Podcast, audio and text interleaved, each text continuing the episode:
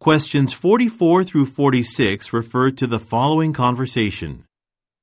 Northfolk Tribune Subscription Department. Hi, my name is Fiona Tipton. I live at 22 Kirkwood Avenue and I'm calling because I haven't received my paper. I suspended my subscription before a business trip two weeks ago. I used your online form to do that. Could I have cancelled it by mistake? No, we have a different form for cancellations, so it must be something else. Let me check your subscription status.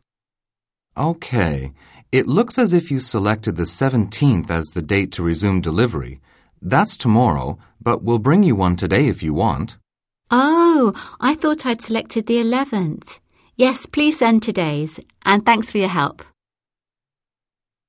Number 44. What is the purpose of the call?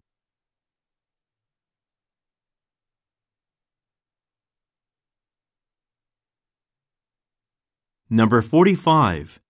Why did the woman fill out a form?